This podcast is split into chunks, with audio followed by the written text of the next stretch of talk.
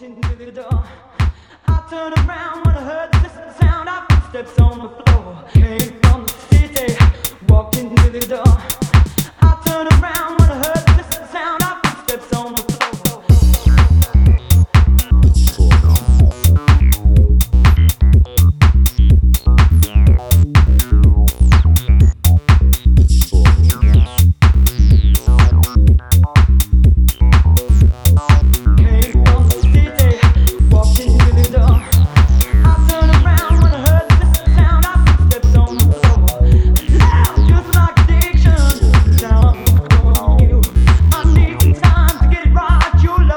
see me through.